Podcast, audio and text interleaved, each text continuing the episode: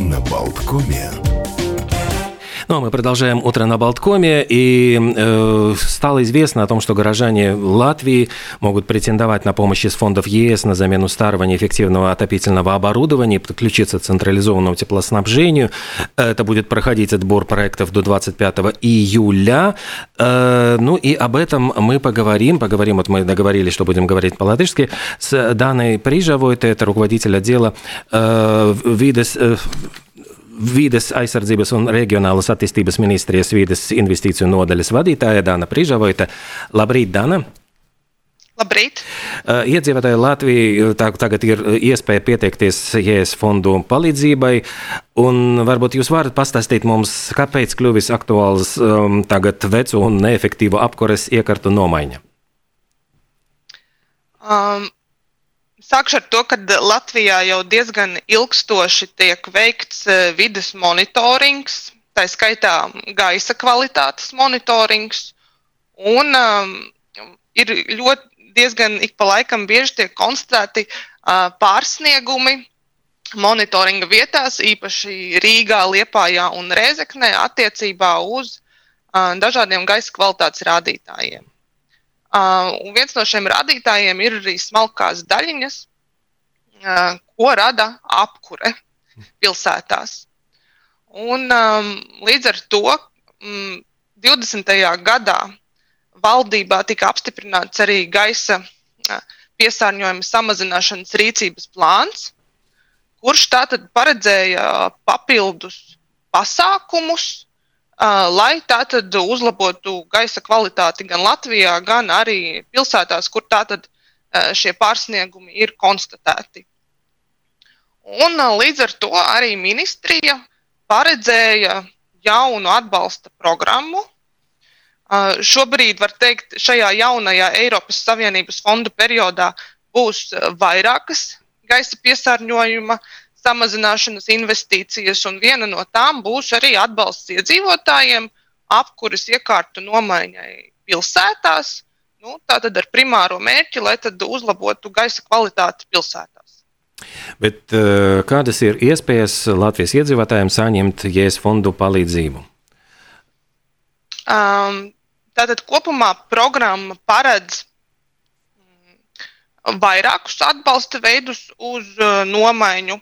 Piet, atbalsts tiešām, jā, kā jau es minēju, ir paredzēts visu Latvijas mm. pilsētu iedzīvotājiem. Prioritāte gan Rīgas, Liepājas un Rēzeknes, bet iedzīvotāji varēs pieteikties uz uh, pieslēgumu izveidi uh, centralizētajām siltumapgādes sistēmām, par ko jau jūs minējāt sākumā.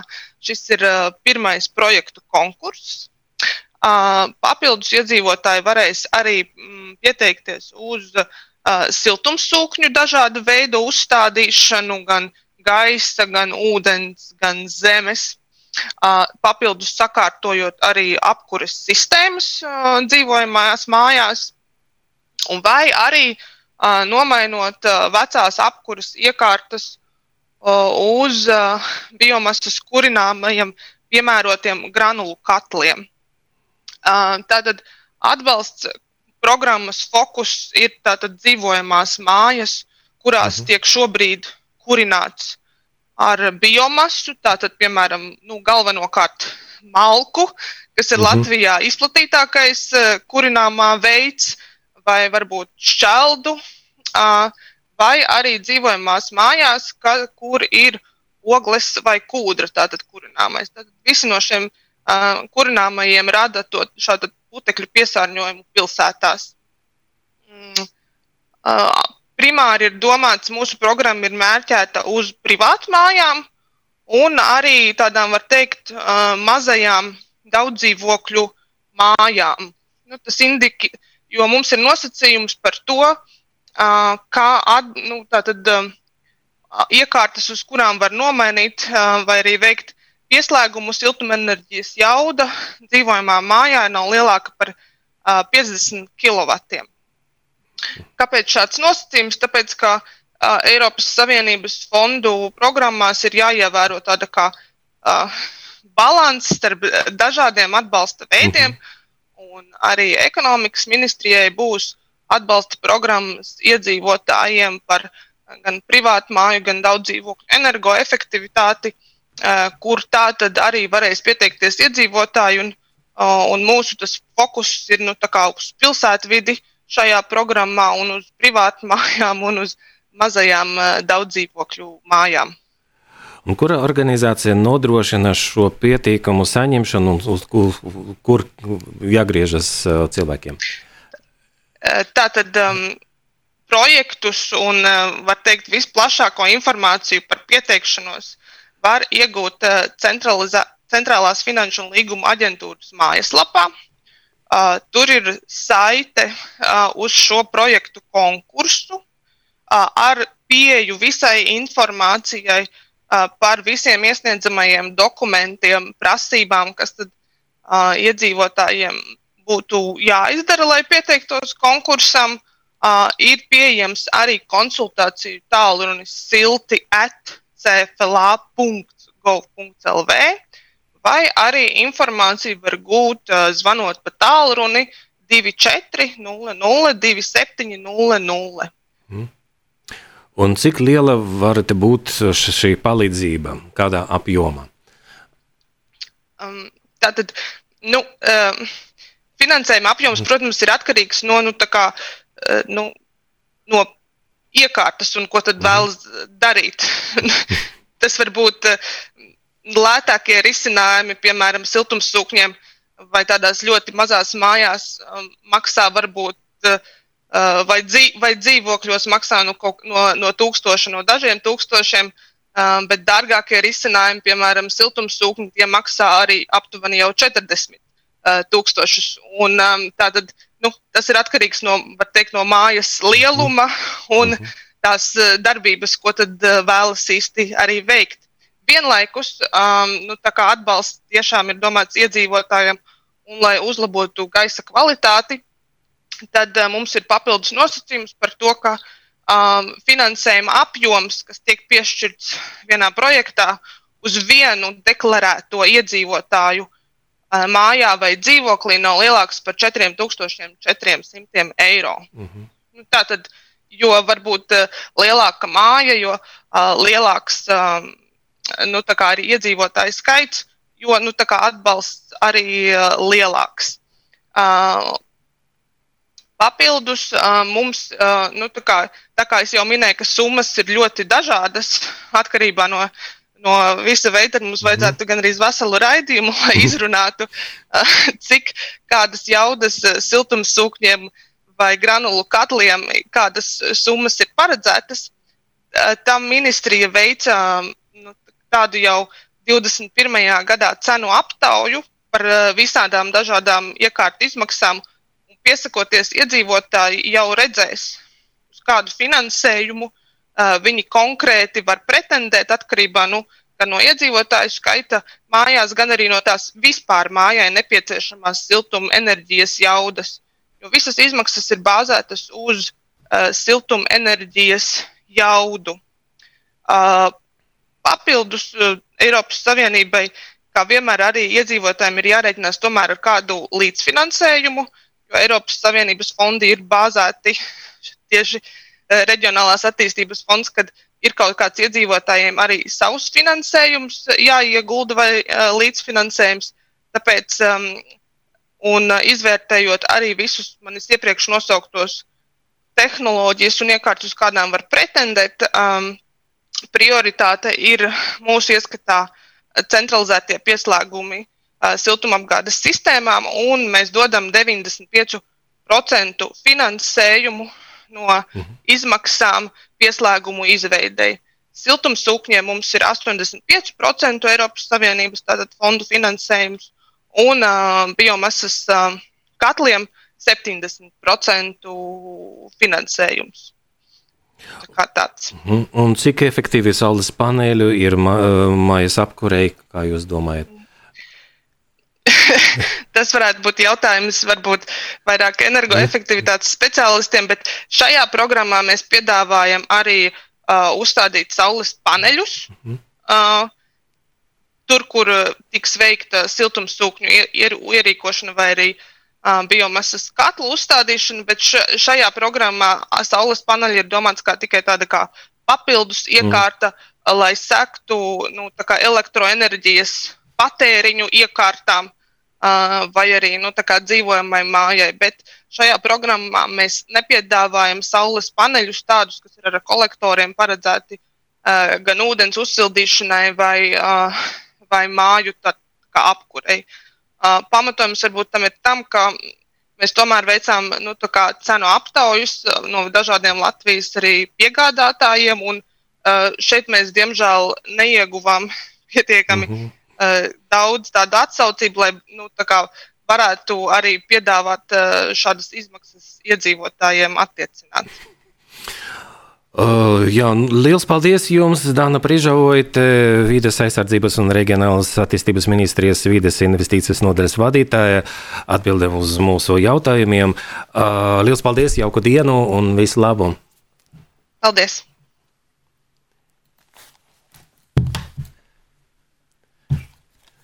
Да, ну а мы продолжаем. У нас еще есть несколько минут. И пока у нас, э, я хотел бы проанонсировать, э, есть парочка минут э, наших следующих гостей, поскольку очень действительно насыщенная у нас будет программа.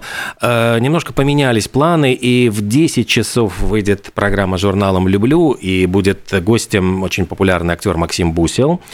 В 11 часов у нас выйдет программа «Без антракта» с Евгенией Шерменевой. И почему именно в 11? 11, потому что э, здесь тоже будет очень-очень э, э, долгожданный гость, очень популярный актер театра кино Анатолий Белый, который сейчас гостит в Латвии с театром Гешер. И после 12 часов 40 минут с психологом Светлана Лука и очередные будем э, разбирать проблемы э, между общения, контактов между поколениями, э, конфликты отцов и детей, родителей и своих отпрысков. Так что очень-очень много интересного нас ожидает еще в ближайшие несколько часов.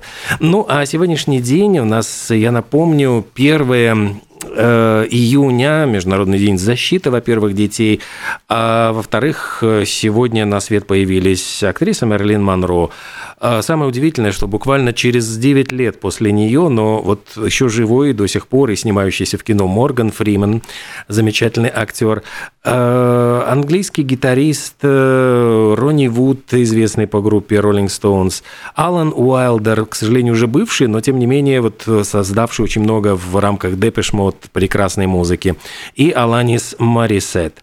Эм, также вот если полистать странички календаря, э, в 1989 1999 году, даже странно вспомнить, но в Латвии ввели мыльные ваучеры. Тогда бешеный дефицит был все буквально, и приходилось мыло покупать тоже по талончикам, которые выдавали, и э, вот такой талончик на помывку становился просто, можно сказать, вожделенным.